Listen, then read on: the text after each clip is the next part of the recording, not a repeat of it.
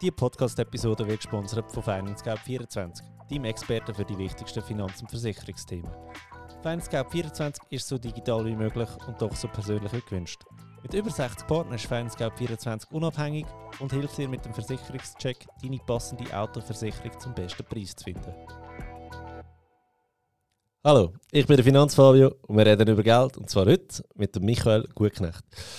Ja, bevor wir anfangen, wollte ich noch schnell die Gelegenheit nutzen, um ein bisschen Werbung machen für meinen Online-Kurs. Und zwar startet der wieder nach der Sommerferien. Also wenn ihr euch erholt habt, schön braun geworden sind am Strand, euch Ferienliebelei, gutes Leben gewünscht habt, dann ist es Zeit, um eure Finanzen wieder anzuschauen. Und zwar startet der am 15. August. Link tue ich unten rein. Dauert 5 Wochen, 4 Gruppencoachings, wo all eure offenen Fragen noch beantwortet werden. Und jetzt haben wir hier den Michael Gutknecht, wo ich in einem anderen Podcast gehört habe. Shoutout an Nico Fockt mit seinem Podcast «Mach dein Ding». Und zwar ist das Thema dort «Digitale Nomaden». Und ich habe das so fucking gut erklärt gefunden von Michael, dass ich gefunden habe, hey, du musst eigentlich auch noch in meinen Podcast kommen, weil da haben wir wirklich Zuhörer, die sich für Finanzen interessieren und auch Leute aus der Branche. Ich weiss, dass ihr meinen Podcast hört. Damit ihr da mal eine gute Repetition habt, weil so gut erklärt habe ich es selber noch nie bekommen und sonst wäre es auch ein guter Refresher. Michael, herzlich willkommen in Lenzburg. Danke, dass du extra von Bern hierher gekommen bist, richtig? Gell? Ganz genau, ja. Merci vielmals, Fabio, dir für die Einladung. Macht mir Spass. Ich habe bis jetzt immer nur den Podcast von dir gehört und jetzt heute dich mal live und persönlich kennenzulernen. Hast du das cool. Studio so vorgestellt? Ja, ungefähr. Ungefähr so, okay. Genau. Ja, du bist ja Experte für digitale Nomaden. Zum schnell erklären, was digitale Nomaden sind. Stell dir vor, du hättest einen Job, wo du von überall auf dieser Welt kannst ausüben. Du brauchst eigentlich nur deinen Laptop. Also du kannst das am Strand machen, was da eine schöne Vorstellung ist, aber den Sand willst du nicht auf deinem Laptop haben. Aber du kannst wirklich auf Bali reisen und von dort aus arbeiten. 2-3 Wochen, 2-3 Monate, vielleicht auch 2-3 Jahre. Aber rein versicherungsvorsorgetechnisch gibt es da 2-3 Sachen, die man beachten und für da bist du der Spezialist. Willst du uns mal erklären, auf was das man schauen in dieser ganzen Geschichte? Genau. Ja, also vielleicht kurz zu meinem Background generell. Ich bin in den letzten 20 Jahren habe ich Unternehmungen beraten, vom kleinen Start-up bis zum nationalen und internationalen Betrieb. Das sind verschiedene Funktionen, sei das bei der Versicherungsgesellschaft, als Versicherungsbroker oder jetzt auch mit meiner eigenen Firma, die ich gegründet habe, bereits vor 18 Jahren jetzt dann gleich. Und vor 3 Jahren bin ich zu den digitalen Nomaden gekommen, weil ich gesehen habe, wie die Leute unterwegs sind, was die für einen Lifestyle haben, eben Laptop irgendwo aufklappen und dann arbeiten, ganz normal, wie wenn man daheim im Homeoffice oder im Betrieb arbeiten würde. Und ich habe das mega spannend gefunden, das Konzept. Und als Versicherungsfachmann habe ich mir natürlich Gedanken gemacht zu den Versicherungen und habe gesagt, ja, aber ja, wie läuft das? Wie sind die Leute noch versichert? Sind sie überhaupt noch versichert? Krankheit, Unfall, Pension, AHV, Pensionskasse etc. Und dann habe ich mal so ein bisschen angegraben und habe relativ schnell gemerkt, dass unsere Sozialversicherungen mit dieser Lebensform oder mit dieser, ja, mit dem Work eigentlich nicht umgehen können, im Sinne von, die wollen einfach, dass man in der Schweiz arbeiten soll und nicht irgendwo im Ausland. Und dann habe ich verschiedene Auskünfte eingeholt beim Bundesamt für Gesundheit, das zuständig ist, bei der AHV-Ausgleichskasse und jedes Mal eine andere Antwort bekommen. Und je nach Mitarbeiter und Telefon. Ganz genau, je nach Mitarbeiter und dann bist du hin und her geschickt worden vom einen zum anderen und dann am Telefon bekommst du immer relativ schnell mal eine Antwort, oder? So in der Regel von, ja, wir schauen jeden Fall einzeln an oder nein, das geht gar nicht oder ist überhaupt kein Problem, wenn es in dem und in dem Land ist und nur für diese Zeit und nicht allzu lang und ja, und dann sind die gleichen Fragen natürlich immer auftaucht innerhalb der digitalen Nomaden, Krankenkassen und eben Unfall, Krankheit und die Geschichten. Und dann habe ich vergraben und Interviews gemacht mit den zuständigen Behörden. Und ich muss sagen, ich kann noch heute nicht jemandem sagen, wie es wirklich funktioniert, weil ich jedes Mal wieder eine andere Antwort bekomme. Und ich habe schon festgestellt, dass es von Kanton zu Kanton unterschiedlich ist. Andere Antworten, je nachdem, wie tief dass die Mitarbeiter dort auch involviert sind.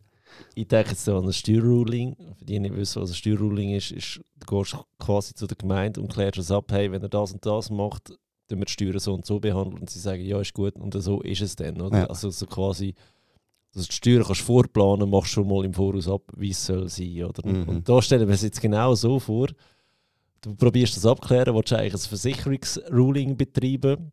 Genau. Aber du hast aber keinen grünen Zweig, oder was? Es ist extrem schwierig, oder? Weil, ja, sie sagen nachher, wenn du in der EU unterwegs bist, dann ist es nicht so ein Problem, oder? Und dann sagen sie, ja, aber wenn ich irgendwo in Mexiko bin, wo wir kein Sozialversicherungsabkommen haben, dann sieht es wiederum anders aus. Und der Digitalnomad ist ja typischerweise jemand, der verschiedene Destinationen anreist. Mhm. Also mal ist er eine Woche dort und dann einen Monat am anderen Ort und dann wechselt er wieder. Ja, und vor allem, wenn er ein bisschen schlau ist, dann ist Europa nicht sein Stil, weil er natürlich dort hingeht, wo es möglichst günstig ist zum Leben, oder? Also so genau. Asien hinten, wo es einfach kein Geld kostet, oder, zum unterwegs sein, weil dann hast du natürlich noch eine höhere Sparquote, oder? Und weißt ja nicht immer, wie viel das verdienst, wegen dem macht das absolut Sinn. Aber dort hinten hast du auch genau diese Probleme, oder? Genau. Und dann ist natürlich das Thema, ja, man möchte sich nicht unbedingt bei der AV melden, weil von dem Moment, wo ich die Leute kontaktiere und sie nachher wissen, dass ich eben lange unterwegs bin, habe ich eine Gefahr, dass ich aus der Sozialversicherung... schlafende Hunde. Ganz genau, schlafende Hunde, oder? Und dann ist das Thema, können wir es selber untereinander anschauen und besprechen und schauen, welches Land das welche Abkommen mit der Schweiz hat? Oder müssen wir es wirklich müssen wir es abklären bei der AV? Machen wir es anonym bei der AV? Gewisse AV-Zweigstellen haben kein Problem. Und ich einfach mal anfragen, du, die Person, das Alter, die Nationalität, so und so lange möchte sie im Ausland sein, in diesen und diesen Staaten, wie tun wir es regeln? Und dann bekomme ich ab und zu eine Antwort. Und wenn ich die schriftlich bekomme, ist das gut, oder? Weil dann können wir sagen, okay, wir haben es abgeklärt, wir haben es schriftlich. Und vielfach ist es halt einfach so, ja, es ist eine Behörde. Eine Behörde ist ein Monopolist. Der Monopolist ist nicht gross dienstleistungsorientiert, ohne da jemandem zu nachtreten, selbstverständlich. Aber das ist auch die Erfahrung, die ich habe gemacht habe. Und dann heisst es einfach, wir geben keine Auskunft. Selbst wenn ich eine Vollmacht habe von dieser Person, bekomme ich keine Auskunft. Und dann muss ich die Person selber melden. Und dann möchte ich das selber machen. Mit dem Resultat, dass es 1-2 Monate geht, bis dann eine Antwort kommt, oder? Ja, und auch, wenn dann mal eine Antwort kommt, aber weitere Fragen auftaucht, auch nicht genau weiss, was sie jetzt genau muss fragen. Und also du müsstest quasi wie der Babysitter nebendran hocken und an dem Telefongespräch mitmachen. Ganz oder? Genau. Und dann ist die Frage natürlich nachher, ja, wie weit geht die Dienstleistung, die ich anbiete. Ich habe probiert auf der Webseite, wo ich ein bisschen Informationen zu den häufigsten Fragen, so FAQ habe ich aufgeführt, das ist insurance-check.online und habe dort wirklich die wichtigsten Fragen und Antworten aufgeführt. Es ist nie vollständig, aber ich glaube, es tut so mal 80% von dem abdecken, was häufig immer wieder gefragt wird, oder? Ja, kann ich mir vorstellen, ja. Aber jetzt... Gehen wir mal so ein Szenario durch, dass man sagt, okay, jetzt hört einer da zum ersten Mal von dem ganzen digitalen Nomadenzeug und denkt, hey, das ist geil, das will ich jetzt auch machen. Wie muss er vorgehen? Nehmen wir mal Europa. Mhm. Sagen wir Zeitraum ein halbes Jahr. Mhm. Was gibt's zu beachten? Also, wir haben ja das 3-Säulen-System in der Schweiz, oder? Genau. Fangen wir mal bei der AV an, was gibt es da zu beachten? Also ich würde sagen, für ein halbes Jahr ist es eigentlich kein Problem. Weil das bedeutet ja, dass du ein halbes Jahr vorher oder ein halbes Jahr nachher, du hast einen Job wahrscheinlich in der Schweiz oder bist zumindest AHV-pflichtig in der Schweiz weiterhin, dann ist es nicht so ein Problem. Oder? Die Sozialversicherungen schauen einfach dort drauf, wo dass du deinen Lebensmittelpunkt hast. Also der Wohnsitz ist nicht entscheidend, ob ich jetzt den Wohnsitz weiterhin in der Schweiz habe oder nicht, sondern der Lebensmittelpunkt, dort wo du daheim bist, längere Zeit, wo du vielleicht auch arbeitest, wo du dein Umfeld hast. Das ist der Lebensmittelpunkt und dort tut die Sozialversicherung darauf abschützen. Das sehen Sie ähnlich wie das Steueramt. Also die Ferienwohnung in Wollishofen kannst du nicht angeben als Hauptwohnsitz. Genau. Ja. Genau. Und das entscheidet nachher, also wie gesagt, 6 Monate ist kein Problem. In der EU ist es so, dass ein Abkommen besteht mit der Schweiz. Und dann ist es eigentlich so geregelt, dass wenn du weniger als 25% in der Schweiz bist du in der EU-Sozialversicherung unterstellt. Und wenn du mehr als 25% in der Schweiz bist, dann ist es klar, dann bleibst du in der Schweiz versichert. Das ist also der Grundsatz. He? Also wenn du mehr als 9 Monate unterwegs bist in Europa, dann könntest du das Problem haben. Dann könntest du das Problem haben, ganz genau. Ja. Das ist mal so der Grundsatz. Wenn man das weiss, kann man sagen, okay, ein halbes Jahr ist kein Problem. Und wenn man sagt, nein, ich will länger unterwegs sein, dann sage ich immer, wir das mit der AV abklären, super, oder? Ja, aber spielt es eine Rolle, ob ich 9 Monate und 2 Tage am Stück unterwegs bin oder ob ich die irgendwie aufteile auf das ganze Jahr? So wie ich die AV kenne, ja. Also sage jetzt mal, ist wirklich 9 Monate, wenn das 9 Monate ist, 25%, dann ist es einfach so viel, genau. Ja, okay. Also ich habe, blöd gesagt, 27 Tage pro Monat unterwegs sein, oder nein, aber ich kann es eben nicht. Wenn ich 27 Tage in den Monat unterwegs bin, dann habe ich schon ein Problem mit der AV. Genau, dann könnte man ja sagen, ja, der Lebensmittelpunkt ist nicht mehr in der Schweiz. Ja. Und dann wärst du auch schon fast ein Grenzgänger oder irgend so etwas. Genau, für die Grenzgänger hat man ja separate Regelung gefunden, dass man genau solche Themen eben gelöst hat in diesem Grenzgängervertrag. Aber man hat noch keine Lösung gefunden für digitale Nomaden oder Remote Work. Das gibt es noch nicht. Okay. Das ist einfach die erste Säule. He? Die erste Säule, wir nehmen daraus raus, wenn du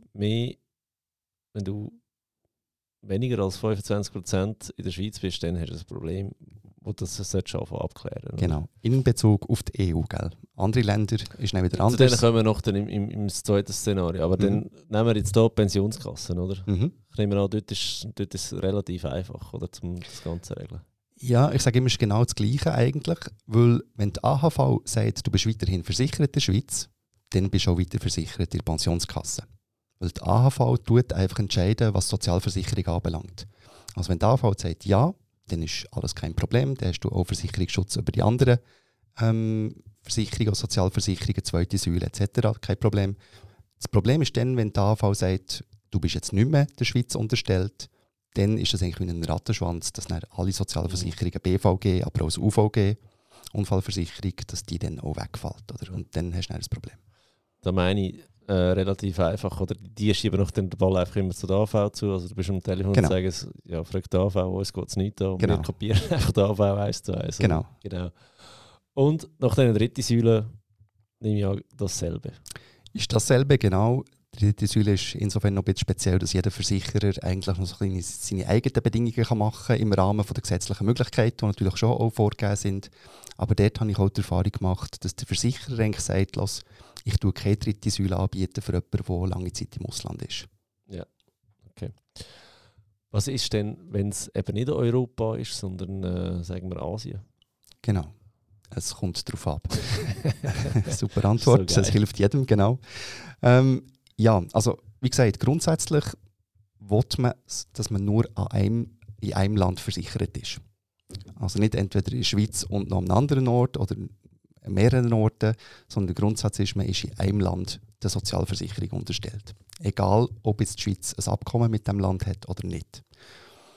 Wenn die Schweiz ein Abkommen hat mit dem jeweiligen Land, wo man unterwegs ist, dann ist es dort ganz klar geregelt. Dann wird es wahrscheinlich in der Regel so sein, dass man im anderen Land muss versichert bleiben oder werden. Und wenn kein Abkommen besteht, dann muss die AHV in der Schweiz aufgrund von der jeweiligen Situation, wie lange ist man dort, in welches Land ist es, kommt man zurück, ist man noch angestellt in der Schweiz oder nicht, tut die AHV je nach Fall entscheiden. Also man kann nicht, es gibt keinen roten Faden, wo man kann sagen, es ist so oder so. Mhm. Und das ist das, was schwierig und mühsam macht und die digitalen Nomaden oder Remote Worker ein bisschen davon abhalten, nachher die Abklärungen zu machen. Ja, weißt du, ich stelle mir das so mühsam vor, wenn du denkst, hey, nächsten Monat will ich gehen. Ja. Jetzt kommst du mit dieser Abklärung, aber du weißt eigentlich, bis nächsten Monat ist das überhaupt nicht abgeklärt. Ja, das Ganze, ist oder? Und dann gehst du einfach mal. Und dann wird ja die ganze Abklärung noch mühsamer, weil Digitalisierung ist, glaube ich, auch noch nicht angekommen bei der AV. Ja. Also bekommst du auch eine Post, über wo das Zeug umspielt. Also, quasi never-ending Story. Am Schluss bist du wieder daheim und es ist nichts passiert. Das wäre ja der Lucky-Fall, oder? Mhm. Aber ja, was machst du, wenn du wirklich sagst, das ist mir wichtig, ich will es abklären, weil du kannst ja eigentlich auch sagen, ist mir egal, mache nichts. Genau. Nach mir die Sintflut der Hoffnung, dass nichts passiert, dass wenn etwas passiert, es niemand merkt, oder? Ich sage immer, wenn etwas Kleines ist, also man hat irgendwo mal in Mexiko am Strand vielleicht Volleyball gespielt und hat sich den Knöchel verrenkt. So einen Fall hatte ich. Und dann hat es der Unfallversicherer in der Schweiz eigentlich ohne Mauern gezahlt. Oder? Selbst weil die Rechnung ist von Mexiko, da hat niemand gross danach gefragt. Man hat einfach das unter Ferien Absenz abbuchen, sage ich jetzt mal einmal. Aber eben haben sie nicht gefragt, weil sie nicht gewusst haben, dass er längerfristig weg ist? Oder sind sie einfach davon ausgegangen, ja, er hat Ferien? Ich soweit ich weiss, in diesem Fall sind sie davon ausgegangen, dass er Ferien hat. Ja, genau. Voilà. Ja. Es gibt ja so eine, man sagt ja immer, die Versicherung darfst du nicht beschissen, oder? Versicherungsbetrug ist kein Kavaliersdelikt, das hat schwere Konsequenzen. Aber wenn die Versicherung nicht fragt... Übrigens, auch Gefängnisstrafen sind da nicht ausgeschlossen. Es ist nicht, dass du eins auf die Finger bekommst oder ein bisschen Busse zahlst. Nein. Auch Gefängnis, und zwar Jahre. Genau, also mit dem ist wirklich nichts Spass, oder? Es gibt aber auch das andere, wenn ein Versicherer nicht fragt, musst du ihm auch nicht etwas auf das Auge drücken, das er nicht gefragt hat. Also sprich, wenn du deine Unfallmeldung einreichst und du hast gesagt, okay, du bist in Mexiko beim Beachvolley, hast dich verletzt, und du schreibst nicht mehr dazu und der Versicherer fragt nicht nachher, ja, warum bist du in Mexiko gewesen und wie lange und so weiter und so fort. Also wenn der Versicherer nachher nicht nachfragt, dann bist du nicht verpflichtet, ihm die Informationen zu liefern. Also ja. Generell mal einen Schadenfall anmelden, nichts verschwiegen in dem Sinn oder nichts Falsches sagen, aber wenn ihr mehr wollt wissen, nicht zu viel sagen, ganz genau. Wenn ihr mehr wollt wissen, dann musst du klar Antwort geben, ganz klar. Und wenn nicht, dann wird er zahlen. Und er wird auch dann zahlen, wenn eine kleine Rechnung kommt für mal eine Behandlung, eine Heilbehandlung oder irgendeine Physio oder irgendetwas, dann wird er nicht nachfragen. Problematisch wird es dann, wenn du eine Rechnung über mehrere Wochen und Monate einreichen und dann irgendwann eine Rente möchtest haben von der Versicherungsgesellschaft oder die nachher auf Mexiko überweisen sollte. Da wird der Versicherer definitiv nicht mitmachen. Er wird verlangen, dass du zurück in die Schweiz kommst. Und dann wird er natürlich auch näher bohren und suchen, warum und wie lange dass du dort bist. Ja, ich meine, eigentlich ist es ja einfach, oder? Du siehst im Pass, wenn das jemand eingereist ist in einem Land, du siehst Flugtickets, du siehst Kreditkarten, aber also da wird dann wirklich schwer, dass irgendwie wollen sie beschissen, wegen dem machen sie es nicht, oder? Ja.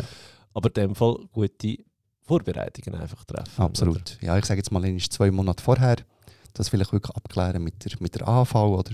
Und je nach Antwort muss man nachher reagieren. Und es gibt noch die Möglichkeit, angenommen, der AHV sagt, nein, du bist jetzt nicht mehr versichert, dann kannst du dich freiwillig versichern. Das ist auch möglich. Oder du tust natürlich nachher auf privater Basis irgendeine Speziallösung suchen mit einer bestehenden Versicherung, vielleicht, wo du schon versichert bist. Oder was dort auch die Möglichkeit ist, und das habe ich festgestellt, dass die meisten Schweizer Versicherer kein Angebot haben für solche Leute, dass man nachher ausweichen auf einen Spezialbroker, wo ich eine Zusammenarbeit habe mit ihm, wo auf dem Lloydsmarkt in England dort spezielle Versicherungsprodukte einkaufen und anbieten für genau solche Leute. Oder? Und dann kann man das anschauen, was brauchst du kurzfristig, bei Invalidität, langfristig, Pensionskassenlücken, AHV-Lücken etc., dass man das dann 1 zu 1 spezifisch... Was sind denn das, Jahresverträge oder 2 Jahres... Also für wie lange Dauer schliessest du das ab? Ja, ich sage es mal, so etwas macht ja dann Sinn, wenn du wirklich länger weg bist, oder? Ja. Und dann sind es in der Regel Jahresverträge. Ja. Jahresverträge, ja. Okay. Weil ich habe eine Kollegin, die kommt, bei ihr ist speziell, sie ist, glaube ich, in Bali momentan, und sie ist aber angestellt in der Schweiz, arbeitet von dort aus, arbeitet aber auch noch teilzeitmäßig selbstständig von Bali aus. Ja. Klassische Social Media Managerin. Ja. Wie bist du denn da aber gesichert? Wenn du noch in der Schweiz schaffst, interessiert dich eigentlich nicht die AV, einfach weil dein Lebensmittelpunkt ist eben nicht mehr da. Genau, dann würde die AV sagen, Lebensmittelpunkt ist in Bali. Ja. Mit Bali, ich weiss jetzt gar nicht auswendig, aber ich glaube, dort hat es kein Sozialversicherungsabkommen zwischen Schweiz und Bali.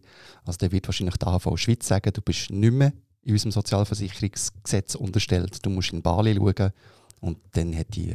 Gut, die haben auch kein Sozialversicherungsabkommen, weil Bali auch keine Sozialversicherungen hat. Also, vermutlich, ja. Das ist ein anderes Problem, oder? Genau. Und wenn man so, du sagst, okay, du schaffst mit einem Broker zusammen, wo die Möglichkeiten bestehen, über dich die Versicherungen abzuschliessen. Wo sind wir da so prämienmässig? Weißt, ist das extrem teuer, so eine Versicherung? Oder sagst du, nein, eigentlich bist du im gleichen Rahmen wie in der Schweiz? Wo stehst du da so? Ja.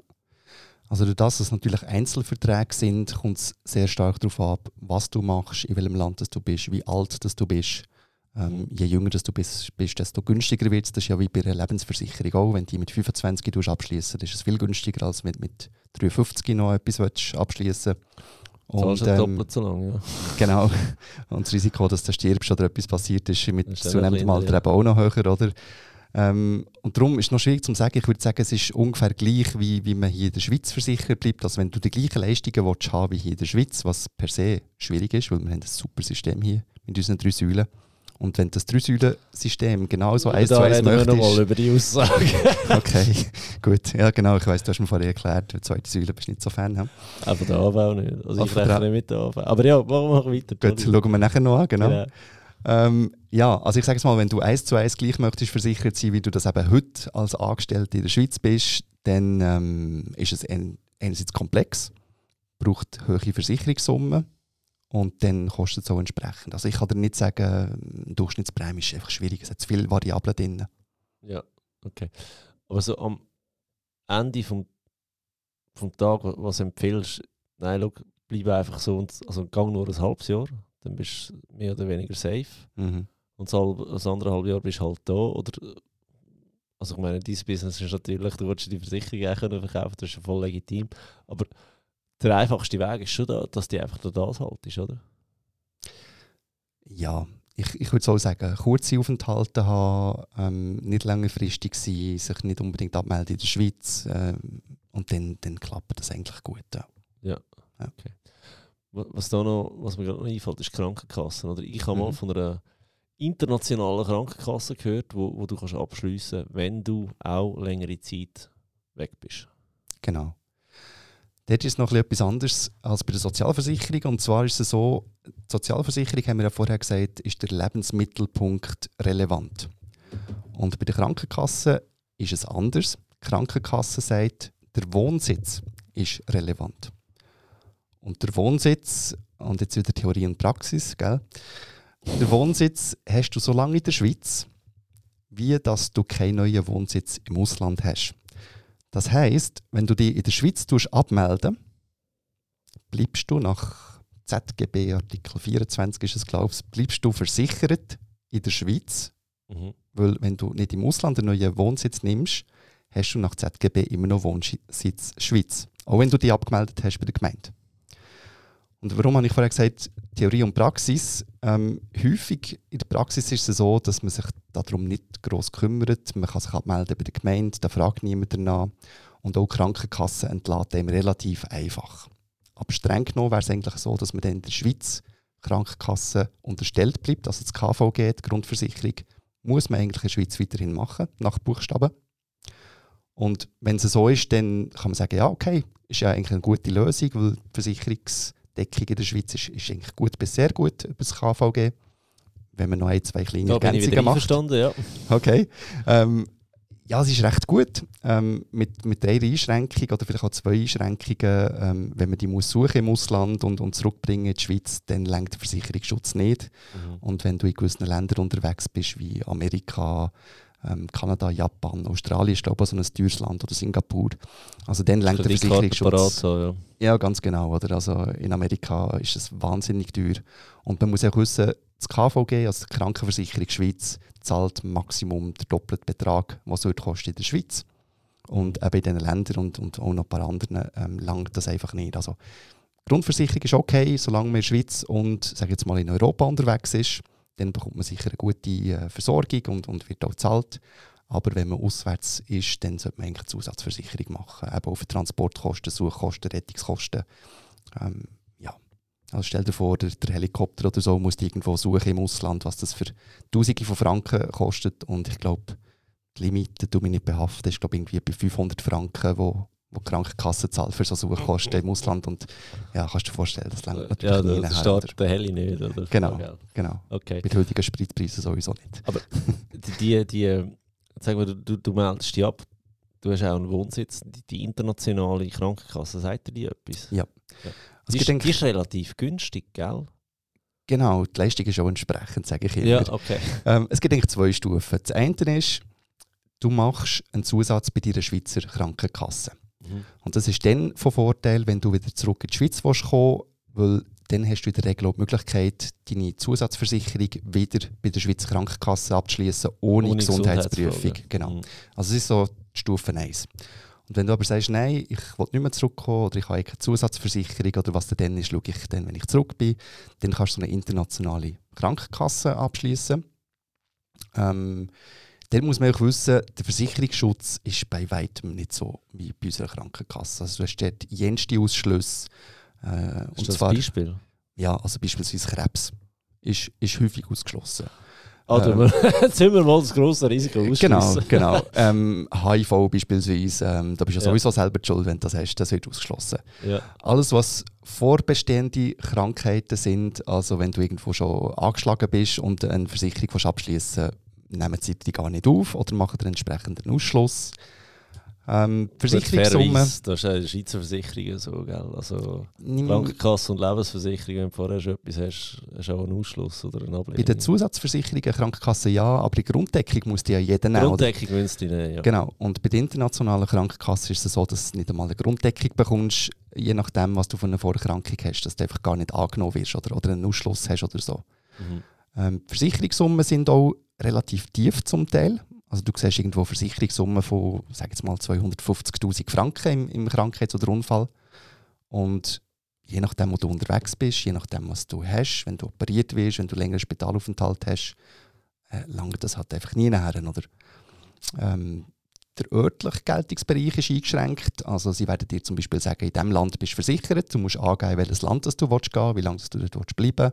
Und dann werden sie dir vielleicht sagen, okay, in diesem Land bist du versichert, aber wenn du anderswo hergehst oder eben in Amerika oder in den teuren Ländern unterwegs bist, musst du eine Zusatzversicherung haben oder bist du einfach gar nicht versichert, musst daran denken, wenn du ausreist oder einreist in das andere Land, dass du eine neue Zusatzversicherung abschließen musst. Also es ist, ja, viele möchten gerne Geld sparen, wenn man aber nachher schaut, wenn du Deckungen wiederum ähnlich möchtest haben wie in der Schweiz, dann ist nicht wahnsinnig günstiger oder vielleicht sogar gleich teuer wie das, was wir hier in der Schweiz zahlen, ja, im Krankenkassen. Du verdirbst schon ein bisschen den Spass am digitalen Nomadentum. He? Ja, das ist es so. Das ist, also ich sage jetzt mal einmal, wenn ich meine Vorträge halte und ich ab und zu und jetzt dem 1. Oktober bei der Konferenz der digitalen Nomaden Schweiz wieder darf vortragen. Ja, das ist natürlich schon nicht so sexy, das Thema. Ja. Versicherung ist per se nicht etwas so... Versicherung ist nie sexy, Vorsorge ist nie sexy. Genau, ist per se nicht ein cooles... ja, unser Produkt, du zahlst Prämien. Siehst, wegen dem wollte ich das immer mit dummen Sprüchen ein bisschen auflöckern. Absolut, das braucht es. Man muss das manchmal nicht allzu ernst nehmen, das ist so. Ja. Aber du hast völlig recht. Hey, aber wenn wir schon bei Krankenkassen sind, hat es auch nicht mit digitalen Nomadentum zu tun, aber ergreift man doch die Chance und mal erklären, was ist ein Selbstbehalt und was ist eine Franchise. Mhm. Wolltest du das schnell übernehmen? Also der Selbstbehalt ist eigentlich mal grundsätzlich, bis dort eine zahlt die Versicherung gar nichts. Also wenn du einen Selbstbehalt hast von 300 Franken oder von 2'500 Franken. Da wäre die Franchise. Franchise, Entschuldigung, ja. Also, sorry, jetzt habe ich es wohl richtig, ja. Genau, gut, danke. Also bis dorthin, bis zu dem Betrag von der Franchise, zahlt die Versicherung oder die Krankenkasse gar nicht, oder? Mhm. Ganz genau. Und der ist einfach, für mich gibt es nur zwei Varianten. Entweder hast du die 300 Franken oder die 2'500 Franken. Ja. Etwas, was dazwischen ist, sage ich immer, bringt nichts. Oder? Also entweder bist du gesund und wenn du gesund bist, nimmst du die 2'500 Franken und dann kannst du eigentlich sämtliche Arztkosten bis, sage jetzt mal, knapp 2'000 Franken selber aus dem eigenen Sack zahlen und bist immer noch günstiger, als wenn du eben auf 300 Franken bist mit der Franchise. Oder? Also eben zum einfach sagen, Franchise bestimmt zu einem grossen Teil mit über, wie hoch das deine monatliche Prämie ist bei der Krankenkasse. Und wenn du viel zum Arzt gehst und etwa dir krank bist und so weiter und so fort, dann machst du eine Franchise von 300 Franken. Genau. Wenn du sagst, du, ich weiss nicht mal, wie mein Hausarzt heisst, dann fährst du sehr ziemlich sicher besser mit einer Franchise von 2'500 Franken. Genau. Und einfach, wenn ihr euch fragt, ja, wie gross ist der Prämienunterschied? Es gibt da so eine versicherungsmathematische Formel, die lautet etwa so: 2500 minus 300 gibt 2200 mal 0,7, also mal 70%, das ist etwa der Unterschied. Oder so viel kannst du im Jahr etwa sparen, wenn du die höhere Franchise hast. Okay. Genau. Genau. Zweiter Versuch für den Selbstbehalt. Für den Selbstbehalt probieren wir nochmal einmal. Genau. Der Selbstbehalt kommt nachher nach der Franchise oben drauf. Das ist, soweit ich weiss, 10%. Genau. Bis Maximum 700 Franken. Bis Maximum 700 Franken, genau. Und jetzt Thema Notgroschen nochmal, oder was ihr mindestens an Erspartem solltet haben in eurem Leben. Wer nach Adam Riese, wenn du eine Franchise hast von 2500 Franken, 3200 Franken, das heisst, dass du die Franchise kannst zahlen, den Selbstbehalt kannst zahlen, für da müsstest du mindestens 3200 Franken auf der Seite haben. Und für alle 18-Jährigen da aussen, das ist das Minimum, das ich erwarte von euch, dass ihr das noch auf eurem Sparkonto liegen lassen habt, bevor sie ausgehen gehen versaufen. Also, haben wir das mal geklärt. Haben wir das auch geklärt, genau. Mit ein bisschen Umweg. Okay, aber es tönt. Also weißt, es klingt ja nicht mal wahnsinnig kompliziert, wie du musst versichern. Es klingt einfach wahnsinnig mühsam. Ja, kompliziert, wenn du weißt, wie, ist es nie. Das ist ja so, aber ja. Es ist mühsam, ja, definitiv. Ja. Ja. Und wie sieht die Dienstleistung von dir aus? Also weißt jetzt konkret, wenn ich sage, du, Finanzfabrik ist jetzt selbstständig und ich brauche grundsätzlich für ihr da ein Luxusleben mit meinem Büro, aber grundsätzlich bräuchte ich eigentlich nur meinen Laptop. Oder? Ja. Und jetzt komme ich zu dir und sage, du, ich glaube, die nächsten 2-3 Jahre bin ich dann mal weg. Oder? Mhm. Wie gehst du mit mir vor? Es gibt 2 Varianten. Also entweder können wir das in einer halben Stunde klären und dann gibt es so ein Erstgespräch, wo wir mal so die wichtigsten Fragen und so klären können. Oder es gibt nachher ein Paket, wo ich sage, ich tue das für dich bei den Versicherern und bei der AHV abklären. Und dann machen wir einen Pauschalpreis ab und dann tue ich in diesem Pauschalpreis für dich die Abklärungen machen. Ich habe auch eine Vollmacht von dir, dass ich das darf in deinem Namen. Und dann schaue ich das Resultat aus diesen Abklärungen mit dir an. Und ja. Allenfalls, wenn es Folgeaufgaben gibt oder Versicherungsschutz, den man muss anpassen muss, dann schauen wir nachher auch entweder auf Stundenbasis oder machen wiederum ein Paket. Ja. Das ist immer, zu jedem Zeitpunkt hast du die Möglichkeit zu wählen, wo ich weiter Beratungen in Anspruch nehmen oder tue ich mit den Informationen, die ich jetzt bekommen habe, selber weiter schauen. Ja, ja, ich glaube, da kannst du einen Haufen Zeit und Kopf sparen und Nerven. Genau. Das einfach machst. Okay. Genau. Hey, cool. Haben wir noch irgendetwas vergessen für digitale Nomaden? Ich glaube, was Sozialversicherung, Unfall, Krankheit anbelangt, nicht. Es gibt natürlich noch ganz viele andere Versicherungen, die Bürolisten mit dem Laptop irgendwo am Strand haben. Ja, erzähl mal, komm. Willst du das auch nachtun? Ja. Also. Oder noch schnell einen Zwischeneinschub. Oder? Was ich auch immer daran denke, ist Kreditkarten. Es gibt ja Kreditkarten, die da super Leistungen haben zum Reisen. Kannst du da eine empfehlen oder eine Leistung, die man soll abchecken im Voraus, ob die Kreditkarte hat? Also du meinst die Versicherungsdeckungen und Versicherungsschutz, die schon über Kreditkarten gegeben wird? Ja, ich muss sagen, ich bin nicht Fan von diesen Leistungen. Ja, okay. Ich komme aber nicht raus, was genau gedeckt ist. Und dann ist die Voraussetzung manchmal auch, dass du überhaupt Versicherungsschutz hast. Hast du den Kauf mit der Kreditkarte zahlen? Ja, absolut. Und ich will die Einschränkungen nicht haben. Es gibt sowieso keine gescheiten Schadenfälle, sage ich immer, oder? Ja. Es kommt immer mehreres zusammen. Und wenn ich dann einen Fall habe und dann habe ich den Kauf nicht mit der Kreditkarte gezahlt, weil das irgendwie nicht gegangen ist, und dann habe ich dann ein Problem. Und auf das wollte ich mich gar nicht einlassen. Ja. Das sieht mich gar nicht. Okay, gut, fair enough. Ja, eben, du hast gesagt, es gibt eine andere Versicherung, die wir uns da anschauen als digitale Nomaden. Ja, genau. Also ich sage jetzt mal immer, die sich selbstständig machen und irgendwo Social Media für eine Firma machen, sage ich einfach immer, denkt daran, dass wenn ihr als Selbstständige jemandem einen Schaden zufügt, und da rede ich vor allem von einem Vermögensschaden, das müsstest du ja irgendwie absichern können. Weil als Selbstständiger haftest du ja mit dem persönlichen Vermögen.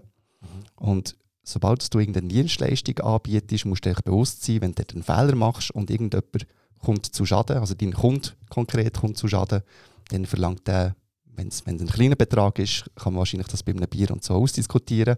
Aber wenn es irgendwie ein paar Tausend Franken geht, dann will der Geld sehen von dir, der Kunde. Und du dir auch über eine Betriebs- oder Berufshaftpflichtversicherung Gedanken machen, wo der solche Vermögensschäden auch abdecken. Sonst ruiniert dich das als selbstständiger Werbender. Ja.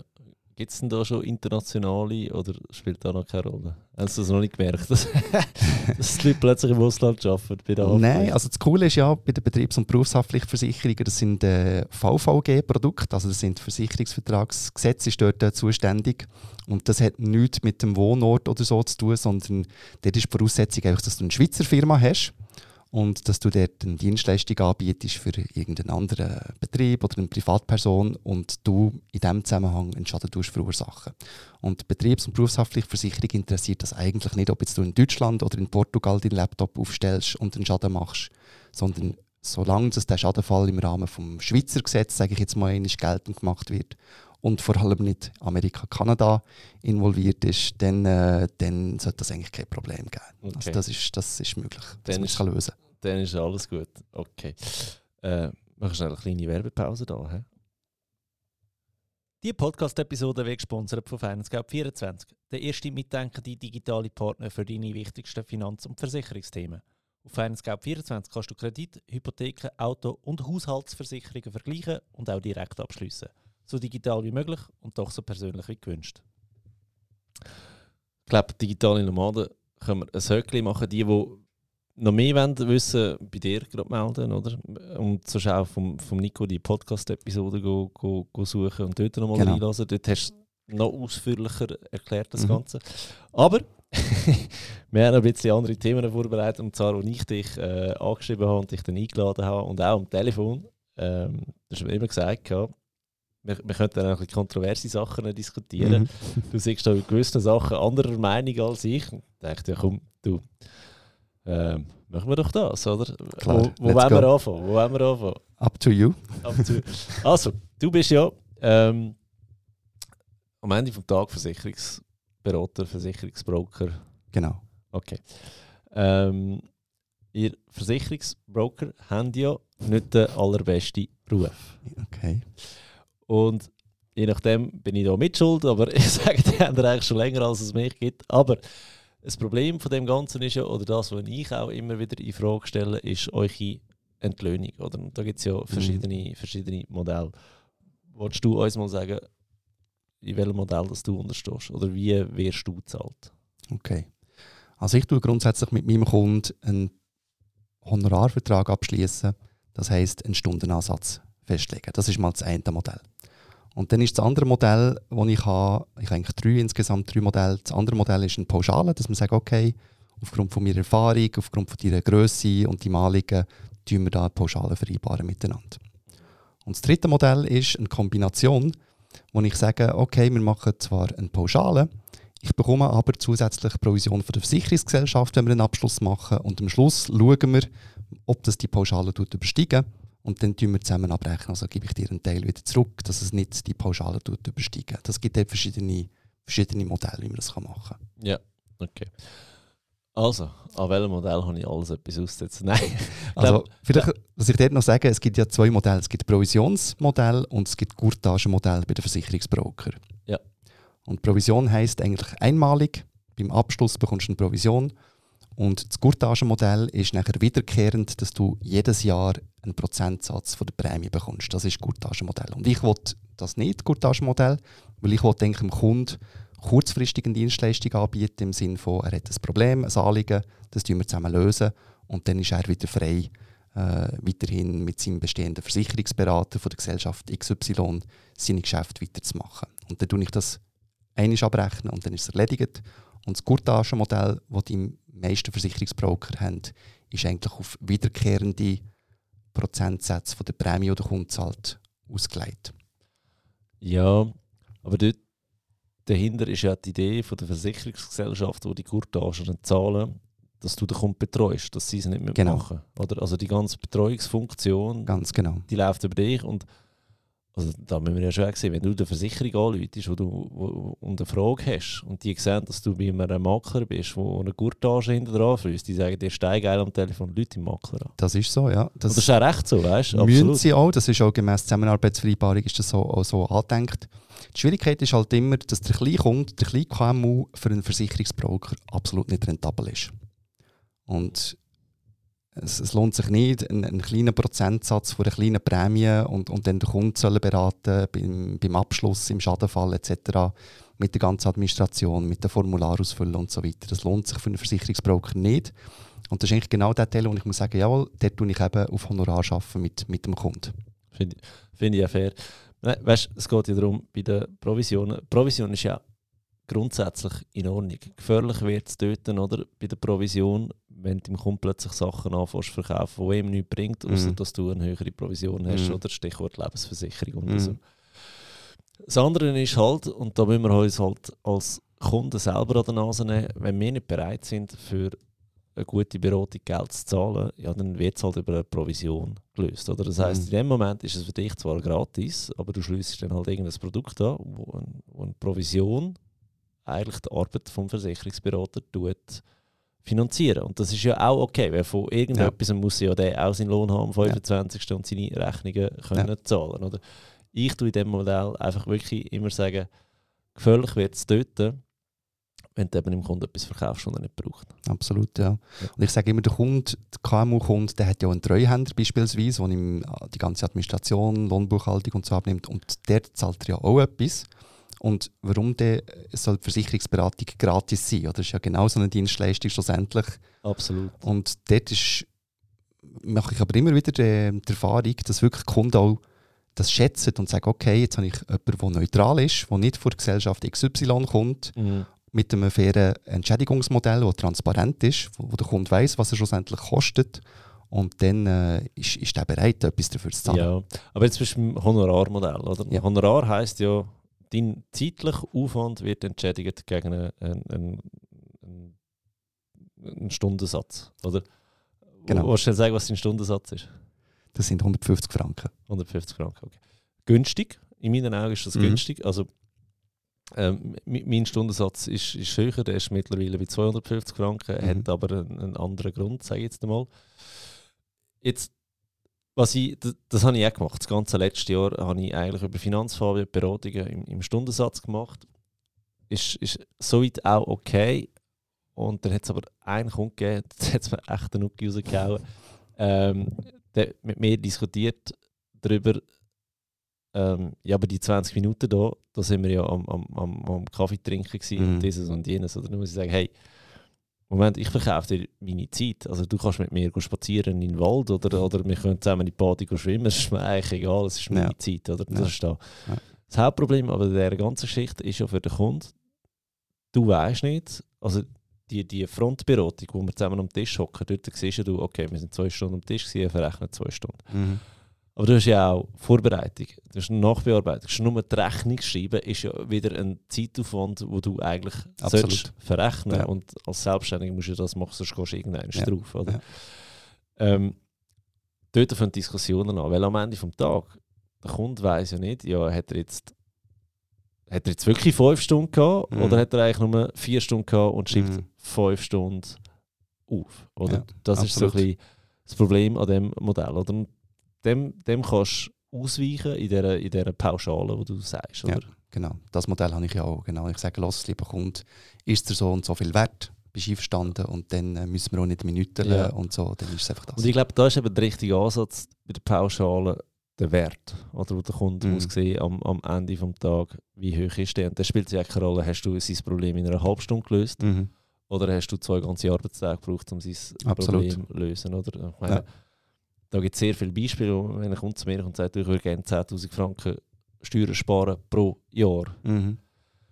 Ja, in meinem Kopf weiss ich, wie das funktioniert. Oder? Also das ist grundsätzlich, in meinem Kopf ist das 2 Minuten gelöst, nachdem muss ich es noch auf Papier bringen, damit man es auch glaubt, dass es so funktioniert. Dann habe ich vielleicht wirklich Aufwand eine halbe Stunde, aber zahlst du mir jetzt eine halbe Stunde oder zahlst du mir jetzt die Pauschale, die wir abgemacht haben? Oder?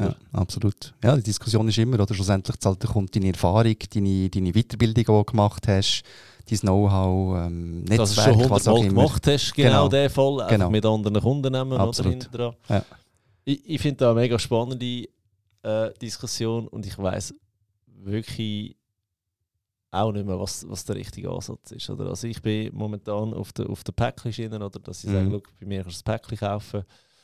Und dann schauen wir auch nicht mehr drauf, wie lange das Ganze geht und. Und ich bin überzeugt, du hast mehr davon. Oder? Weil mein Päckchen ist Basis auch der Online-Kurs. Oder?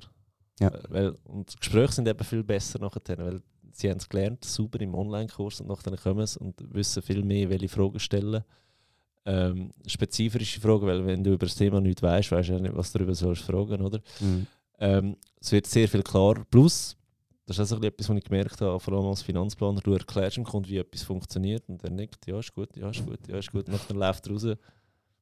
Nach dem Wochenende hat er alles wieder vergessen, oder? Und im Online-Kurs kannst du wieder schauen, so hat er es gemeint, so hat er es gemeint. So und im Päckchen buchst du dann einfach noch Termine, wo du deine Fragen noch stellst und klärst. Genau.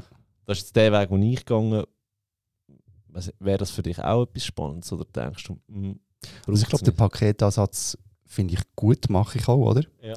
Und die Schwierigkeit ist halt insofern, wenn man auf Stundenbasis abrechnet, dann tut er das in Relation zu seiner Arbeit anschauen. Also sprich, die Finanzwelt, wo wir unterwegs sind, hat halt relativ hohe Stundenansätze, oder? Und wenn du jetzt einen KMU-Betrieb vis-à-vis hast von dir, der hart muss kämpfen, damit er 100 Franken vorwärts macht, wo viel Umsatz muss machen, für 100 Franken Reingewinn zu haben, oder?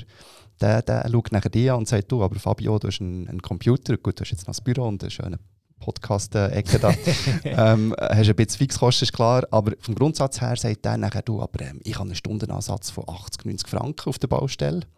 Ich habe schon Handwerker gehabt und mir gesagt, ja, das ist viel zu viel, also ich muss 60 Franken Stundenansatz haben.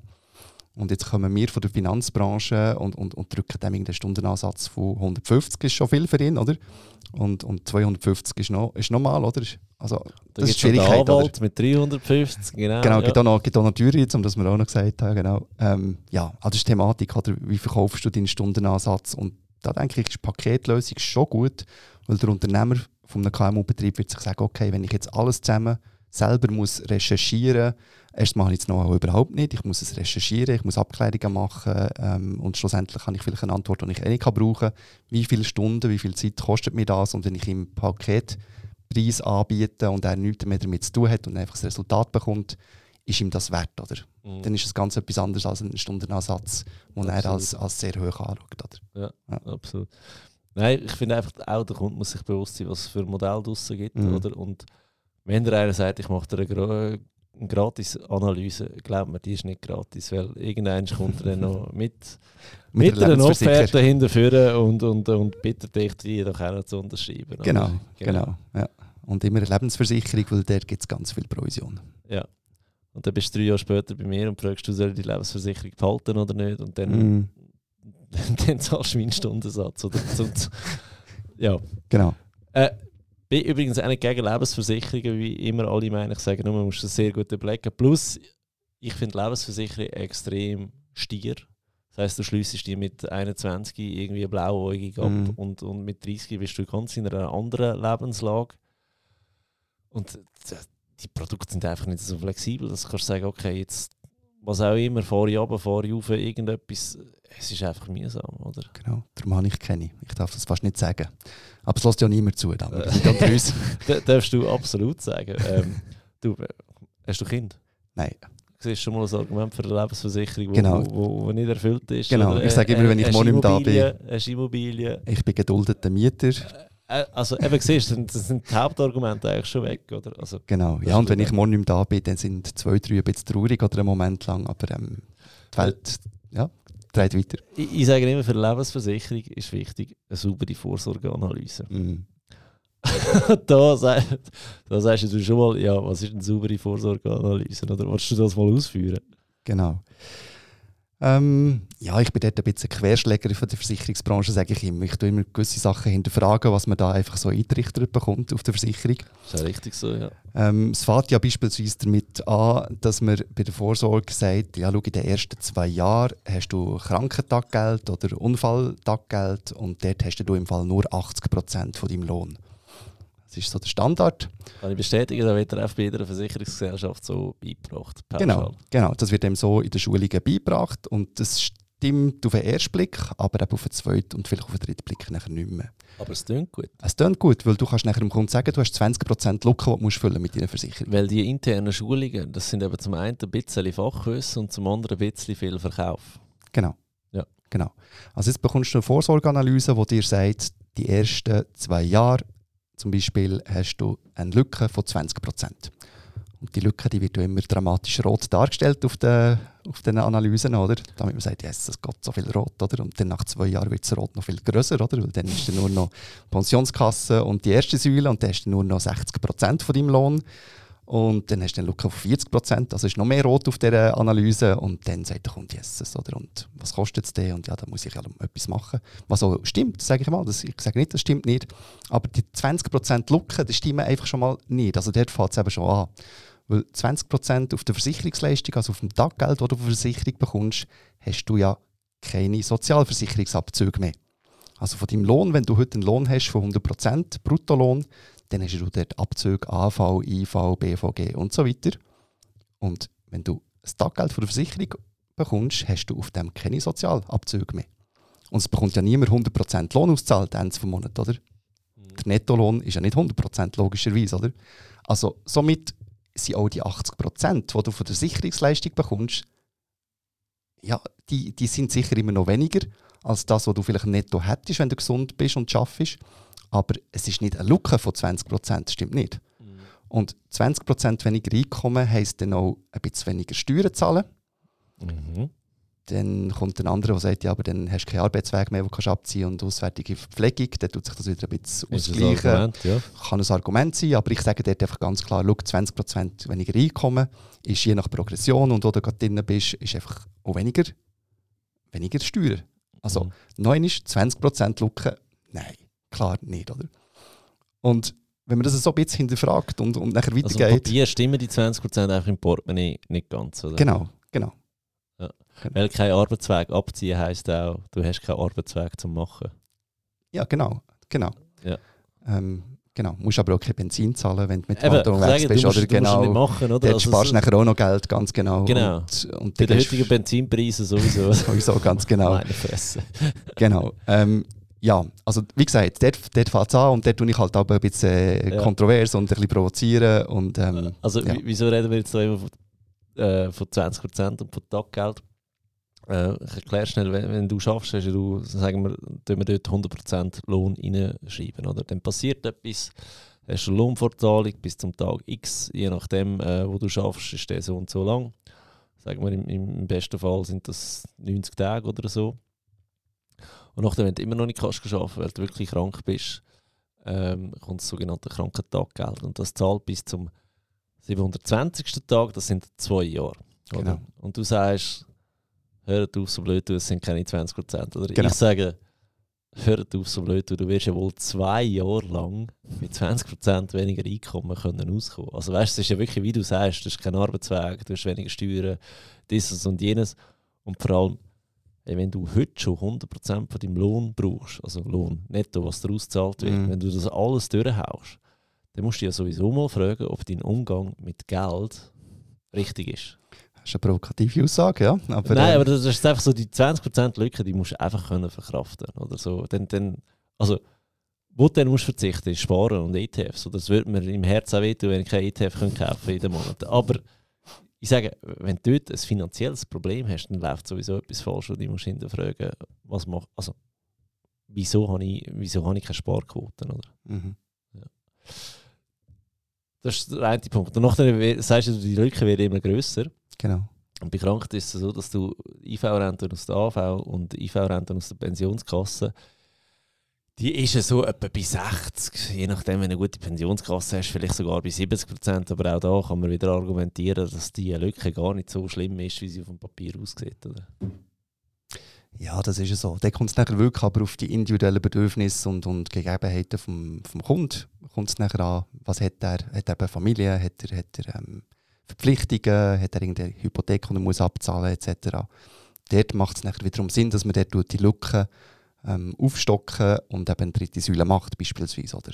Durchaus. Ja. Wie berechnest du denn die dritte Säule, wenn du sagst, die Lücken stimmen da nicht, wo das Programm raushaut? Ja, du tust mit dem Kunden definieren, wie viel braucht er überhaupt pro Monat, oder? Ja. Was ist sein Bedarf? Und was man dort immer ein bisschen vergisst, ist die Frau. Wenn man noch so das klassische Modell hat, dass die Frau vielleicht weniger arbeitet, Teilzeit arbeitet oder vielleicht gar nicht arbeitstätig ist. Man darf nicht sagen, die Frau arbeitet nicht, sie arbeitet daheim selbstverständlich, aber ohne Entgelt, oder? Hey, es ist so. Ich habe einen Tag in der Woche, also respektive 2 Morgen. Ich bin fix und fertig nach diesen 2 Morgen. Ja. Also weißt du, es sind nur... Gehst du ins Büro gar holen nachher? Ja, wegen dem habe ich ein neues Sofa da. Okay. Wegen dem sage ich, ey, das wird brutal unterschätzt, oder? Absolut. Und eben, man vergisst dann, man denkt immer, ja, der Versorger von der Familie, wenn es eben klassischerweise der Mann ist, oder? Dann denkt man immer, wenn der Mann ausfällt, oder? Aber was ist denn, wenn die Frau ausfällt? Ja, dann brauchst du auch jemanden, der zu den Kindern schaut, der da ist, der die betreut, der vielleicht die Frau betreut.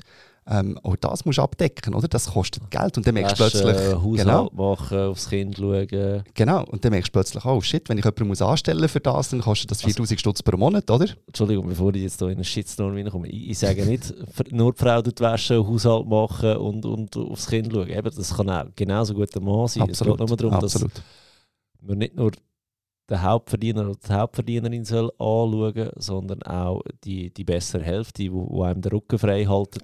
Ganz genau, ja. Und das wird eben viel vergessen, oder? Ausdruckt, oder? Genau, ja. Nee, und das wird häufig vergessen, oder? Du schaust wirklich nur auf einen Hauptverdiener von der Familie, egal ob es eine Frau oder ein Mann ist. Und der andere Teil wird irgendwie vergessen, oder?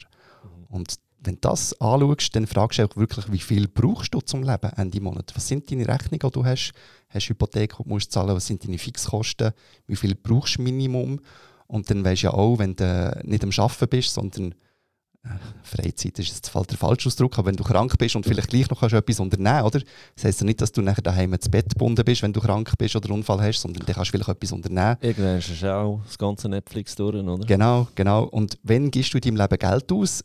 Ja, es ist nicht während dem, was du schlafst, und es ist auch nicht während dem, dass du arbeitest, sondern es ist in deiner Freizeit. Wobei, ich muss auch sagen, auf Arbeitszeit habe ich extrem viel auf Digitec gekauft, muss ich aber auch sagen. Okay. Ja, nein, aber was ich wollte sagen, du hast, wenn du krank bist oder eben einen Unfall hast und gleich noch kannst du etwas unternehmen, dann hast du einfach plötzlich mehr Freizeit. Und mehr Freizeit haben heisst, du gibst mehr Geld aus, oder? Das ist ja das Problem der Pensionierten, oder? Genau. Weil wenn du schaffst, hast du so 8 Stunden schlafen, wenn es sehr gut kommt. 8 Stunden arbeiten, 8 Stunden Freizeit, oder? Und die Pensionierten die haben so 8 Stunden schlafen und 16 Stunden Freizeit, oder? Genau. Und schlafen vielleicht auch nur noch 5 Stunden, weil sie eine Lieberflucht haben. Ja. Genau. Also das ist so, dann kostet das Geld. Und dort haben wir eine grössere Lücke, oder? Genau, dann musst du einfach sagen, los, wie viel brauchst du und rechnen wir noch etwas oben drauf. Und noch das Kapital, das Invaliditätskapital versichern, weil das macht immer Sinn, im Sinn von, wir noch 100'000 Kapital versichern, weil dann bekommst du das einfach noch oben drauf. Vielleicht musst du irgendwelche Anschaffungen machen, du bist im Rollstuhl, du musst Umbauten machen bei dir daheim oder das Auto umbauen oder was auch immer. Dann mach nicht nur das, was du brauchst pro Monat, sondern es wird tendenziell teurer, sage ich immer, oder, das Leben. Mit all diesen Zusatz... Aber dann wäre es ja wieder richtig, die ganze Lücke zu füllen, auch wenn 20% nicht 20% sind.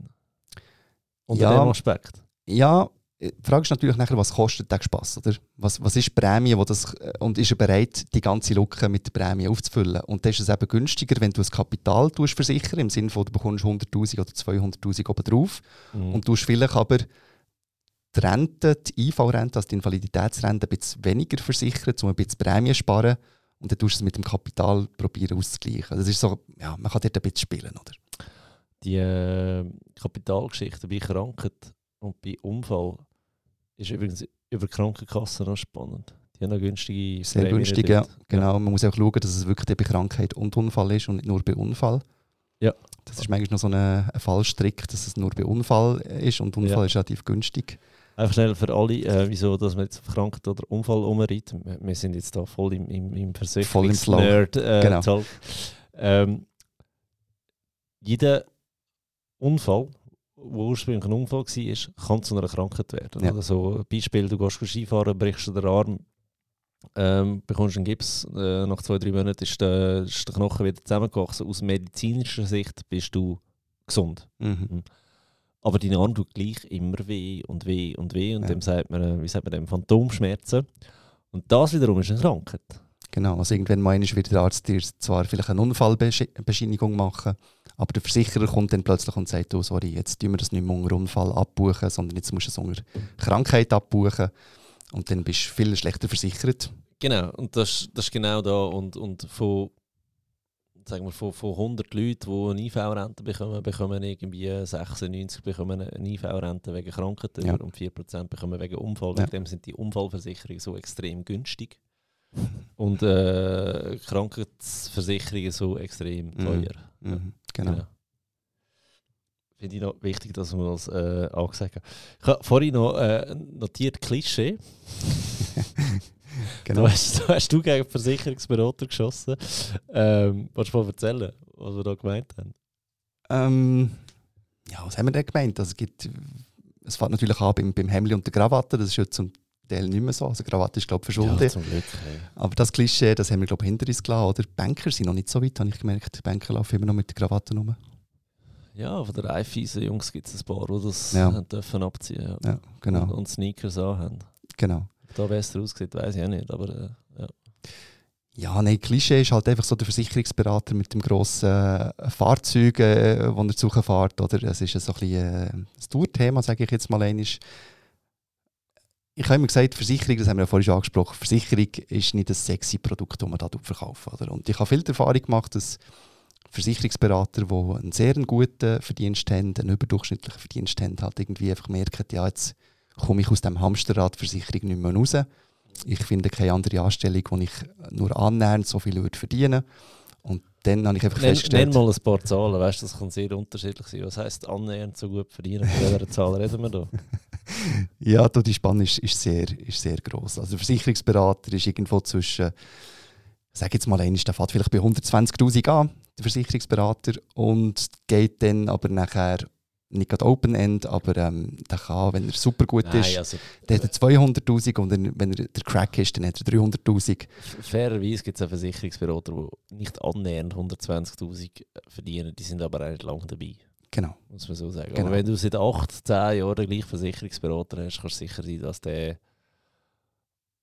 120 drauf ist noch nett ausgedrückt. Also es können auch gut 200 drauf sein. Ja, genau. Das ist ja so. Wie man das bewerten will, ist jedem selber überlassen. Ich meine, dann wird es dann wirklich schwierig, dass du in einer anderen Anstellung 200 verdienst. Weil 120, sage ich jetzt mal, da hast du... Das machst du nicht einfach so als Quereinsteiger an einem anderen Ort, oder? Nein, 120 machst du definitiv nicht als Quereinsteiger an einem anderen Ort. Genau. Aber ich sage jetzt mal, wenn du 30, 35 bist und in deinem Beruf warst, ein bisschen Weiterbildung gemacht hast, Karriere, bist du eigentlich noch schnell bei 120. Ja, ich bin jetzt wieder in meiner Bubble drin. Genau, aber ich habe auch Kollegen, die nicht aus der Finanzwelt sind, die so viel verdienen. Wegen dem sage ich, das ist möglich. Ja, aber es ist irgendwo bei 120 Stunden nachher die meisten mal eine an. Oder sage ich jetzt mal, so ein Geschäftsführer von einem KMU ist vielleicht so bei 120 bis Maximum 150. Bei 140 oder, ist schlägst du den Deckel an, oder? Genau. Und dann musst du ran von der Verantwortung oder für eine Belegschaft. Wenn wir von 200 reden, die noch jemand anders verdienen als Quereinsteiger, das ist dann nicht mehr möglich. Genau, absolut. Oder? Und ja, das ist part of the game, oder? Das ist das typische Klischee und dann bist du eben nicht mehr so zufrieden mit dem Job und dann kaufst du einen grossen Karren, um das zu kompensieren, um ein bisschen Freude zu haben und dann merkst du nach 2-3 Monaten, oh shit, der Mercedes AMG, das ist jetzt halt einfach nicht das, was mich langfristig befriedigen und ich will eigentlich den Job wechseln, aber du bist gefangen oder in dem Hamsterrad drin. Ja. Und das ist, glaube ich, schon das Klischee, wo, ich sage jetzt das einfach so, das muss nicht 100%ig stimmen. Das ist einfach vielfach eine Erfahrung, die ich gemacht habe, dass die Leute gerne etwas anderes würden machen, aber nicht rauskommen. Oder? Ja, ich glaube, da braucht es einen rechten Prozess in der Persönlichkeitsentwicklung, dass du sagst, hey, da Geld ist mir eigentlich gar nicht so viel wert. Und dann mal oben runterschrauben, weißt du, Lifestyle ein bisschen oben runterfahren. Ja, und du musst auch sehen, du bist ja das Leben lang eigentlich auf Versicherung, also auf Sicherheit getrimmt worden, oder? Und du weißt ganz genau, dass wenn du irgendwo etwas anfangen willst oder mal ein Sabbatical machen willst, sagst du, oh shit, da habe ich eine Lücke in der Versicherung oder da habe ich bei der Pensionierung nicht mehr so viel, oder? Und es ist halt schon tragisch, sage ich immer, wenn du dann die besten Jahre von deinem Leben mit Krampfen verbringst, damit du mit 65 möglichst eine gute Pensionskasse hast, oder? Ja. Absolut. Und das ist so ein bisschen der Groove, der halt manchmal in der Versicherungswelt so ein bisschen... Aber der ist nicht nur in der Versicherungswelt, der ist doch überall. Schon? Ja, ich glaube, es gibt extrem viele Leute, die in einem Job sind, gefangen, wo sie nicht happy sind, wegen dem Einkommen, wo Finanzen auch so nicht im Griff haben, kein Fuck-You-Money haben, dass sie mal sagen, hey, ich kann mal 3 Monate, 6 Monate, ein Jahr mehr Auszeit. Ja. Nein. Ja, die Freiheit oder die... Ja. Ja. Also weißt, ich meine, ich bin ja letztes Jahr in dieser Situation gewesen. Ich habe geschafft als Finanzplaner. Bei 100% Anstellung hätte ich etwa einen 130er gehabt. Ich habe gesagt, gut, wenn ich mich jetzt selbstständig mache, ich habe keine Garantie, dass ich immer noch gleich viel verdiene. Aber die Frage ist dann, willst du jeden Tag aufstehen, einen Anzug anlegen? Gerade habe ich auch nicht angehabt, aber und arbeiten. Oder sagst du, nein, du probierst es jetzt. Auch mit dem Risiko, dass du weniger verdienst. Dafür habe ich viel mehr Zeit mit meinem Kind. Absolut, ja. Und dann lässt du das mal auf eine Waagschale und sagst du, ich habe in der Zeit, wo ich viel verdient habe, auch viel auf die Seite da. viel angelegt. Oder ich habe auf mein Geld geschaut, jetzt schaut mein Geld auf mich. Und jetzt kann ich mir das erlauben, dass ich sage, okay, ich arbeite anders. Oder jetzt weniger auch, aber habe mehr Zeit mit dem Kind. Oder weil ich nicht mit dem Hamsterrad bin. Oder? Genau, die Lebensqualität, oder, die du nachher findest. Aber es hat eine gewisse Vorbereitung gebraucht oder ein frühes Bewusstsein, dass mehr Lohn definitiv nicht auch zu einer Lifestyle-Inflation führen, dass ich auch immer mehr ausgebe. Und ich glaube, das ist etwas, was ich relativ früh gecheckt habe und jetzt in dieser Situation bin, dass ich mir das erlauben kann. Ja.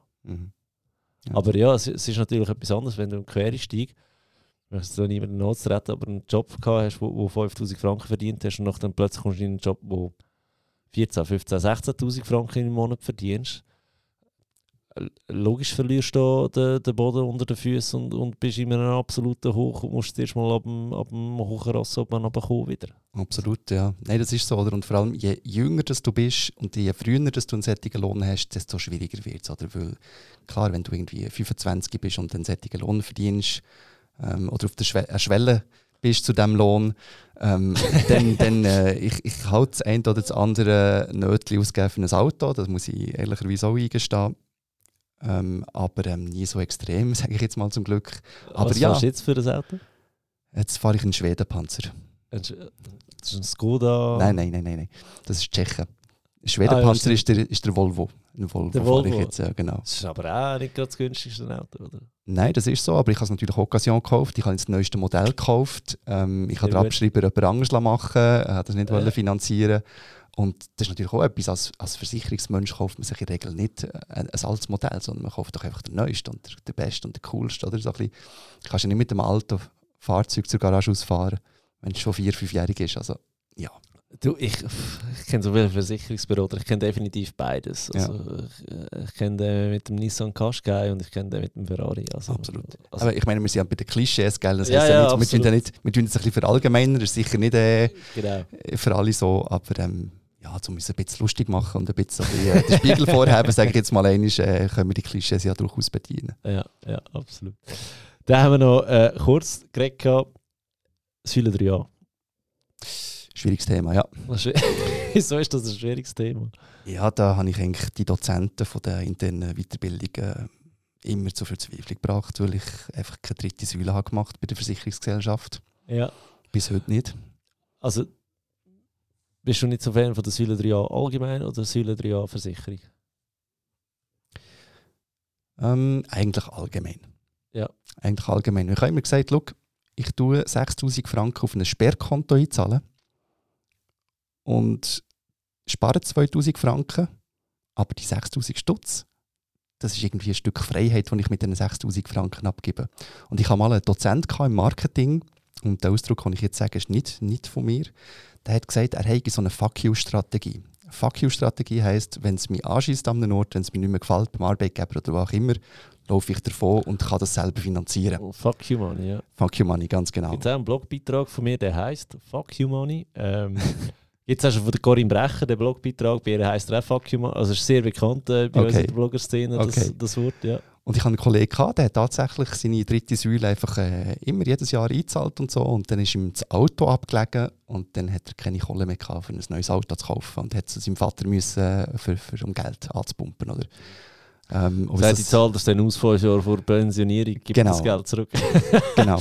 Also die Freiheit, die ich verliere, indem ich irgendwo Geld auf ein Sperrkonto einzahle, das ich irgendwann unter gewissen Bedingungen dann wieder rausnehmen kann. Und für das Geld, das ich ja jeden Tag aufgestanden bin, um zu arbeiten, sagt mir dann irgendjemand, unter welchem Aspekt oder unter welchen Voraussetzungen ich das Geld wieder zurückhabe. Das stimmt für mich nicht.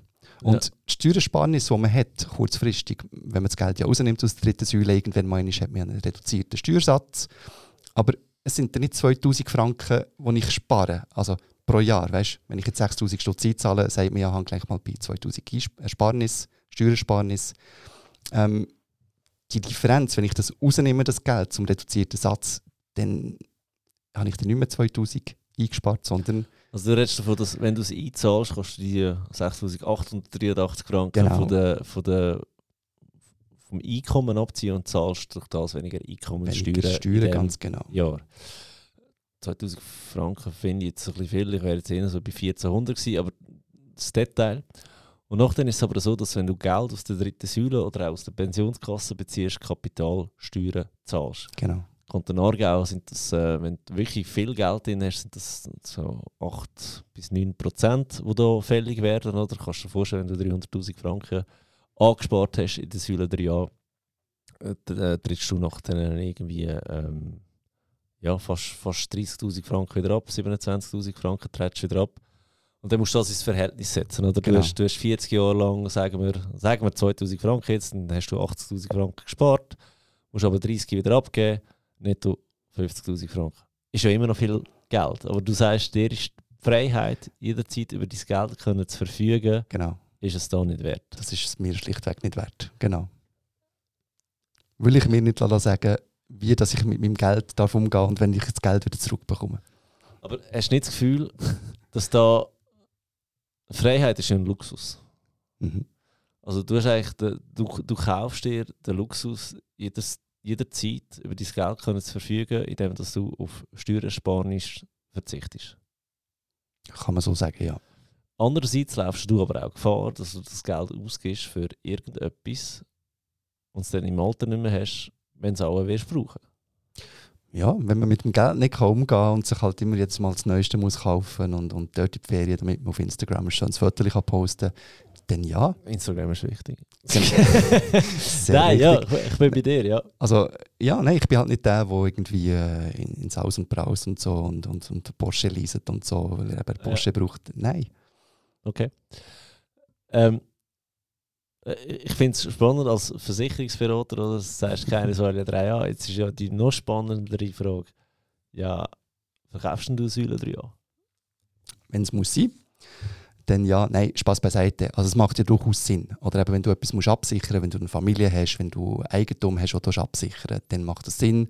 Oder wenn du aus irgendeinem Grund halt eben deine Lücken, die du hast aus der Pensionskasse, wenn du mit 60% Lohn nicht auskommst, was die wenigsten können, wenn wir ehrlich sind, dann macht es Sinn, oder die Lücke zu machen, also zu füllen. Okay.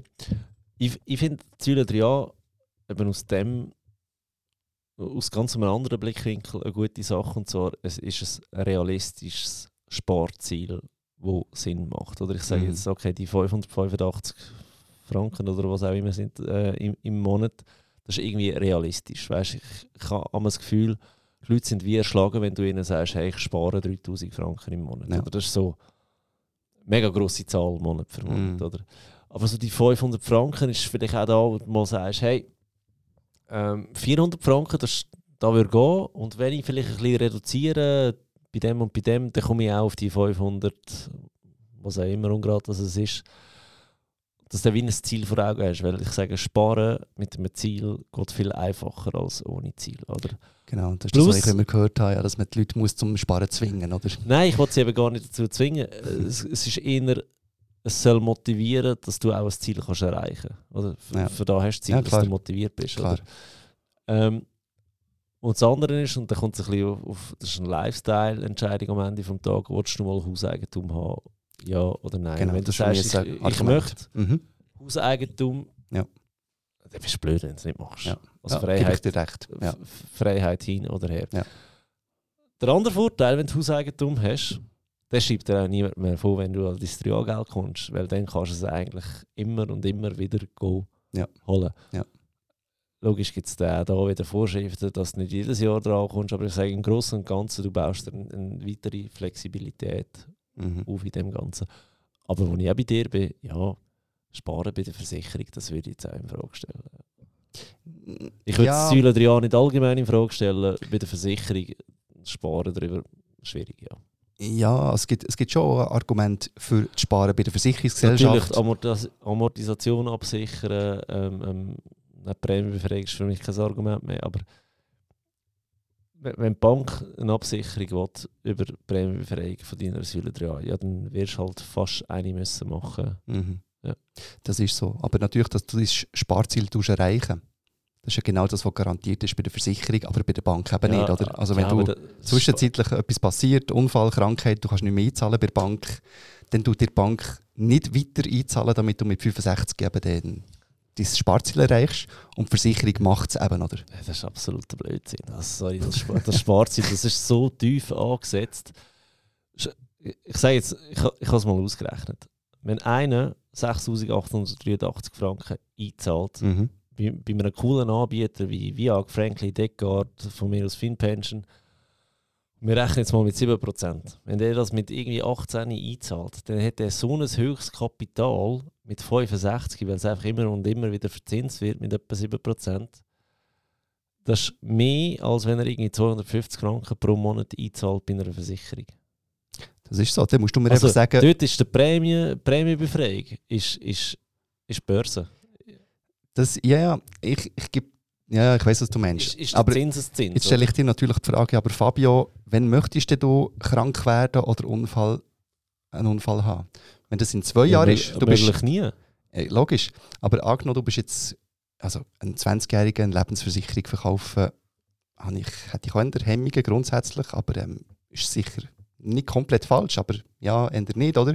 Aber ich sage jetzt mal, wenn der 25-Jährige morgen einen Unfall oder eine Krankheit hat, ja, dann macht es etwas aus, ob die Versicherung dann von 25 bis 65 ihm noch den Sparteil einzahlen oder eben bei der Bank eben nicht, oder? Eben nicht. Wenn das Geld angelegt ist, spielt es keine Rolle mehr.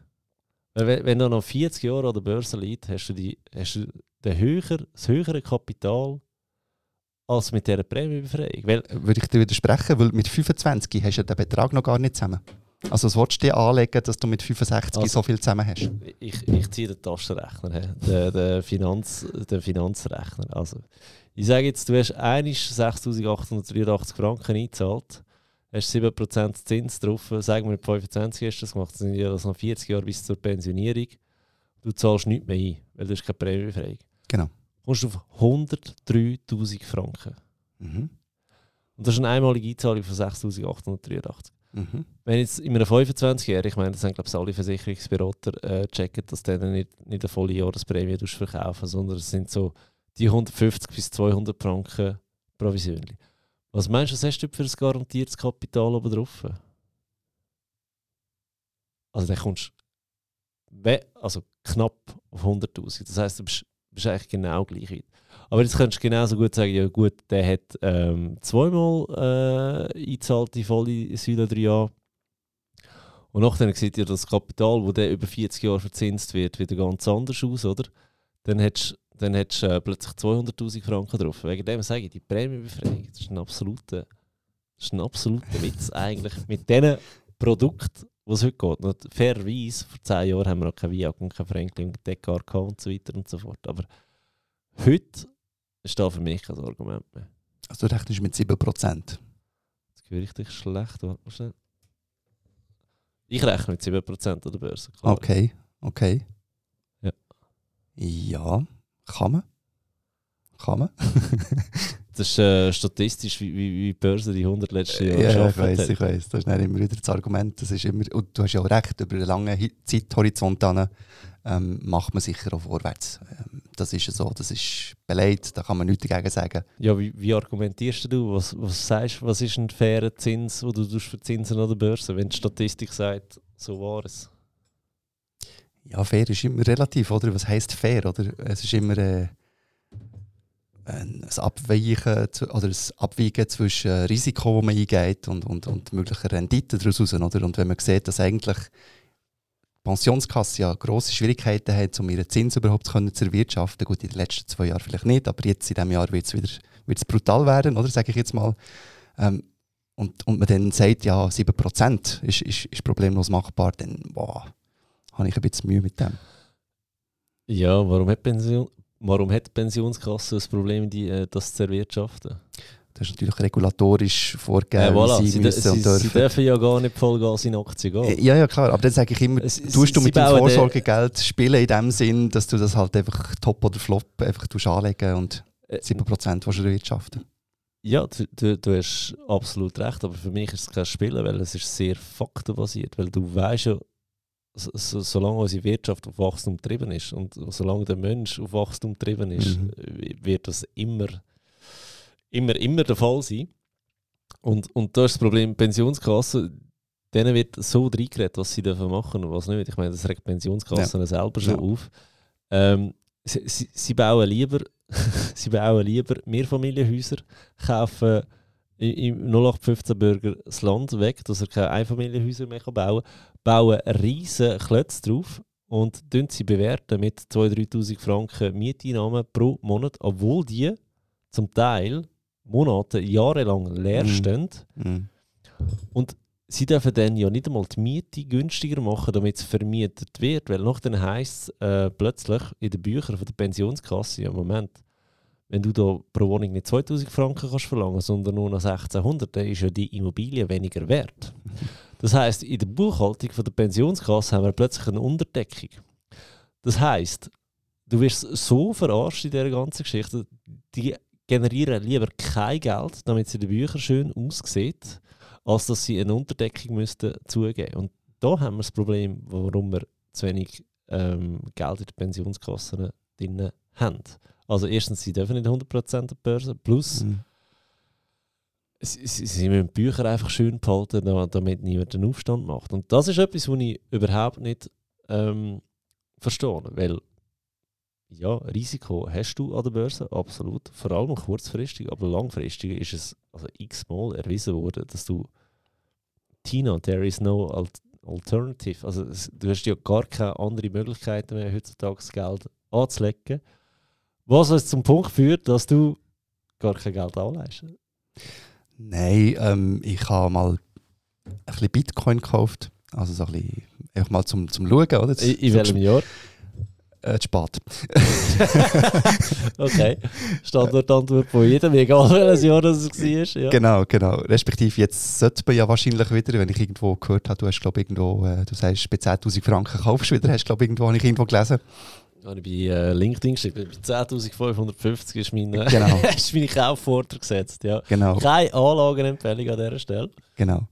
Nein, also, aber das ist mehr mit einem kleinen Betrag, um ein bisschen damit zu spielen, um ein bisschen zu schauen, wie sich das Ding entwickelt, um ein bisschen dabei zu sein und sich immer ärgern, dass man nicht von Anfang an dabei war. Oder ich glaube, so geht es vielen. Aber Geld anlegen, ja. Also erstmal Punkt 1, zufrieden sein mit dem, was man hat. Dann musst du auch kein Geld anlegen. Und Punkt 2 ist, alles, was du gewinnen kannst, kannst du auch immer verlieren. Und lohnt es sich dann wirklich, das Risiko einzugehen? Du musst ja viel investieren, damit du auch etwas rausschaut, weil mit 2'000 Franken Investment schaut auch nicht wahnsinnig viel raus, sage ich jetzt mal einmal. Und je mehr du investierst, desto grösser das Risiko ist, um einen kleinen Prozentsatz rauszuholen. Und brauchst du den wirklich zum Leben? Dort denke ich halt auch einfach anders, das weiss ich. Ich habe mein Geld lieber beieinander und Fuck-You-Strategie, wenn es mich anschießt, am Nordbandage gesagt, dann habe ich mein Geld und tschüss. Du bist auch nicht so fern vom Zinseszinseffekt in dem Fall? Nein. Oder sagst du einfach, du glaubst nicht an den? Doch, den gibt es schon, aber interessiert mich nicht. Ja, okay. Du darfst ja auch sein, weißt du, ist ja eine Einstellungssache, aber ja. Aber ich glaube, zufrieden sein mit dem, was man hat, ist glaube schon mal ein guter Ansatz. Zufrieden sein mit dem, was man hat, finde ich mega wichtig. Und warum denn mehr? Warum denn mehr? Because it's fun. Ja. Weil, weißt du, bei mir ist ja, also meine Zuhörer wissen ja auch alle, da gehen mittlerweile wöchentlich 300 Franken in Bitcoin und 3'000 Franken in ETF pro Monat. Da Geld, wo dort reinfließt, da habe ich einfach auch schon nicht mehr bei mir. Das heisst, ich gebe es nicht anders dümmer aus. Weil wenn ich glaube, es wirklich auf meinem Konto extrem viel Geld hätte, wäre auch ich nicht davon befreit, dass plötzlich ein Porsche in der Garage steht. Ja. Sinn oder Unsinn, weißt du? Ja. Und das habe ich eben nicht. Dort habe ich mich unter Kontrolle. Oder? Genau, nein, wir haben einen Skoda. Super Auto, ich liebe es. Ich finde das der beste Kauf, den wir gemacht haben in den letzten 2 Jahren. Es langt völlig, oder? Und all das Geld, das bei mir investiert ist, das ist wie nicht existent. Aber ich weiss, dass es das Geld ist, das mir dann auch mit 58 schon eine 100%ige Pension wird ermöglichen, falls ich das will. Ja. Oder? Und weißt, ich finde es halt immer schwierig. Ich bin erst seit ein paar Jahren an der Börse. Ja. Fairerweise sind gute Jahre gewesen. Ja. Aber ich spüre den Effekt schon so krass. Plus, es gibt ein gewisses Selbstvertrauen mit, dass du dein Geld im Griff hast, wenn du das Börsenspiel mal verstanden hast. Und ich meine, ich investiere in ETFs, also in Vanguard FTSE All World ist der ETF von diesem Jahr. Und ich muss sagen, das ist so langweilig. Das ist glaube ich, etwa so langweilig, wie Beton beim Härtwerden zuzuschauen. Da ist eigentlich kein grosses Risiko dabei, aber es funktioniert. Trotzdem. Und wegen dem finde ich es wie schade, wenn man das Geld nochmal rumliegen lässt und Kontogebühren und Inflation. Ich meine, über die Inflation habe ich auch immer lang gelacht, aber ich meine, dieses Jahr sind wir doch schon bei über 3% in der Schweiz. Ja. Tut einfach weh. Schon? Ich finde schon, ja. Wenn ich mir das so vorstelle, dass da einfach... Ich meine, Geld ist ja nichts anderes als ein Wertspeicher von deiner geleisteten Arbeitszeit. Ja. Und du bist ja ein freiheitsliebender Mensch. Das heisst, die Inflation tut den Speicher von deiner Arbeitszeit verringern. Das heisst, du musst wieder 3% eigentlich mehr arbeiten, dass du wieder even bist. Und ja, das ist etwas, wo mir wehtut. Ja, du musst auch 3% weniger ausgeben pro Jahr. Also langfristig natürlich ist die Rechnung anders, oder? Ja, eben, ist klar, gebe ich dir recht, oder? Aber ich meine 3%, sorry. Also was mir weh tut, ist, wenn ich tanke für 2,30 Franken, dann tut das mir weh. Aber dann reden wir nicht von 3%, sondern reden wir massiv mehr, oder? Was die Inflation natürlich anbelangt. 3% ist schnell gespart, mir geht es nicht um das, mir geht es um den anderen Punkt, dass du mehr musst arbeiten für die gleichen 100% von vorher. Ja. Aber spürst du das? Ja, ich habe schon das Gefühl, ja. Ja, absolut. Also, das habe ich schon das erste Mal gemerkt, als ich noch im Versicherungsaußendienst war und mich schon aufregen habe über die ganze Geschichte. Wenn es einfach das gleiche Produkt, 50% weniger Provision. Ja. Nach Adam Riese war das in meinem Kopf, ja, da muss ich doppelt so viel arbeiten. Das ist so. Und dann sage ich dir, du verdienst immer noch zu viel. Was beklagst du denn? Bin ich auch bei dir? Provokativ, gell? Nein, ich sage nur, du musst für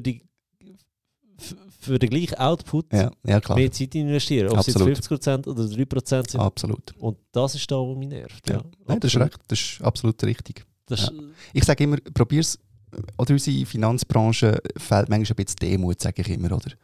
Weil wenn wir über solche Sachen reden, mit 3'000 Franken hier und 300 Franken dort, und jetzt stell dir mal vor, du bist eben genau mit dem Büzer zusammen und machst eine Vorsorgeberatung für den Büzer und der redet nicht mit solchen Beträgen. Kann denn jemand, der in der Finanzbranche ist und eben mit dem Lohnniveau unterwegs ist, kann der überhaupt sich in die Büzer hineinversetzen und dem adäquat für seine Bedürfnisse etwas empfehlen? Weißt du, das ist immer so die Schwierigkeit. Also, wie kommt das einem Büzer über? Ja, dort habe ich Mühe. Dort habe ich Mühe mit unserer Branche. Das verstehe ich wiederum, ja. Das verstehe ich. Ich glaube, dort ist auch der Punkt, dass es mir sehr bewusst ist, dass es nicht normal ist, so viel. Aber das ist auch der Punkt, dass ich extrem tiefe Fixkosten habe. Ja. Weißt du, wenn ich sage, dort ist da eben das Sparen, ja, das habe ich schon lange verinnerlicht. Mir ist einfach der Unterschied, statt dass es aufs Sparkonto geht es in die Anlage. Ja, ich bin voll bei dir. Aber diesen Betrag kannst du nur sparen, wenn du irgendwie 50% mehr verdienst als der Büzer. Was sich der Rücken kaputt macht, der mit 40, 50 auf den Knödel daherkommt. Und kannst du das vertreten, wie vom Büzer? Also, ich meine, jeder verdient das, was er verdient. Ja? Es verdient aber nicht. Man sagt immer, es kann jeder Versicherungsberater werden und das Geld verdienen. Ja? Theoretisch ja, aber was hast du jetzt, wenn du halt einfach gemacht bist, für irgendwie Nägel einzuschlagen und eine Wand zu streichen und aber nicht der administrative Mensch bist, dann geht das halt einfach nicht. Ja, außer du machst wieder selbstständig. Ja. Außer du gehst wieder das Risiko ein, oder? Ja. Du, es ist ja so. Und weißt, wir müssen ja mega froh sein, haben wir die Bücher, die das Ganze machen, weil sonst... Total. Und das wird je länger wichtiger sein, weil wenn alle zusammen nur noch einen Master und einen Bachelor machen und sich die Hände nicht mehr dreckig machen, dann haben wir eines Tages ein Problem, oder? Gut, wenn alle den Master und den Bachelor machen, verdienen die auch weniger, oder? Als ein Versicherungsberater. Ja, klar. Nein. Das Problem andersrum, genau. Ja. Nein, ist aber auch sehr eine Charakterschaft und eine Einstellung, die man hat. Oder? Aber ich bin auch überzeugt, dass der Büzer, auch wenn er nicht 3'000 Franken im Monat auf die Seite tut, er könnte 300 Franken auf die Seite tun. Und dort auch die 300 Franken spielen einen Unterschied, ob die auf dem Sparkonto landen oder in einem ETF. Langfristig. Ja, langfristig ja. Aber der Hebel ist dann nicht mehr so gross. Und dann ist die Frage, ob das die 300 Franken wert ist. Der Hebel ist im Prozent immer gleich gross. Ja, im Prozent. Von wenig ist, ja. Ja, ich sehe, wir sind da an völlig unterschiedlichen Punkten. Aber das ist, okay. Ja, das ist okay. Absolut. So absolut. Wir dürfen auch mal darüber reden, um auch zu sagen, es gibt auch andere Ansichten. Und vielleicht ist es eben auch gerade gut, dass er mal Druck rausnimmt bei allen, die zuhören. Mir ist absolut bewusst, dass ich in einer Bubble bin und auf hohem Niveau am Investieren bin. Absolut. Auch wenn ich wieder sagen kann, hey, der investiert das 10-fache von mir.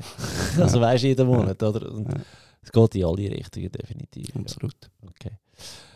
Hey, Michael, mega cool bist du da gewesen. Danke für all deine Insights, die du gehabt hast. Merci für die Einladung. Für das ganze digitale Nomadentum. Wie absichern? Ich glaube, ich schaue einfach, dass ich nicht mehr als 9 Monate unterwegs bin, wenn es so weit kommt und in Europa bleiben. Genau. Merci für die ganze Diskussion, die wir hatten über all die anderen Themen. Cool, dass mal unterschiedliche Meinungen an einem Tisch gibt. Tun über Geld diskutieren, auch wenn einer sagt A und der andere sagt B und der eine sagt, das ist viel und der andere sagt, das ist wenig. Gehört alles auch dazu, wenn wir über Geld reden. Du darfst nochmal Werbung machen für dich und deine Dienstleistung. Wo findet man dich am besten und wie kann man dich am besten kontaktieren, wenn man sagt, mal, die Einstellung ist mir sympathisch, ich möchte mit Michael zusammenarbeiten. Genau, also die Webseite ist insurance-check.online und die Firma heisst Outsourcing Swiss GmbH. Outsourcing Swiss GmbH. Du bist in dem Fall auch auf LinkedIn unterwegs. Ja. Wenn ich dich dort auch vernetze. Soziale Medien sonst, wo man dich findet. LinkedIn, mehr nicht. LinkedIn, ja. Mehr nicht. Okay, super. Hey, merci, habt so lange zugelassen. Ist doch eine längere Podcast-Folge geworden. Jetzt habe ich einen falschen Knopf verwünscht. Aber cool, habt ihr zugelassen. Denkt daran, 15. August startet der Online-Kurs wieder. Wenn du dabei sein willst, kannst du dich jetzt bereits anmelden. Bis bald.